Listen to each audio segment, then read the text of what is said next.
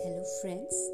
Today we are going to hear the famous fairy tale of the Pied Piper of Hamelin. There was a beautiful town named Hamelin situated on the bank of River Weser in Germany. But the people of this town were scared of rats. The rats were destroying clothes, books, town people had grown really tired of rats but were unable to do anything. The town mayor called an emergency meeting to resolve the issue of rats. I can help you, a stranger shouted from the crowd. The councillors of the mayor saw the man holding a golden pipe in his hand.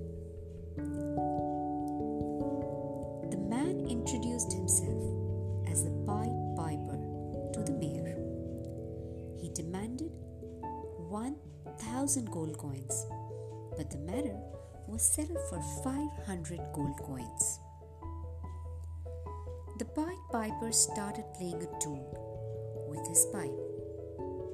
Hearing it, all the rats slowly came out from their holes and started following him. The Pied Piper went down. The rats jumped into the river and were drowned in the water. The people were amazed and happy as they had never seen such a wonderful scene. After finishing his task, the Pied Piper went to the mayor to collect his fees. But the mayor backed out of his promise. Pied Piper went out hurriedly, angry and upset. He started thinking of some way to take the revenge. He again started playing his pipe more melodiously. This time, all the children of the town came out and started following him. The Pied Piper took them to a cave which was situated out of the town.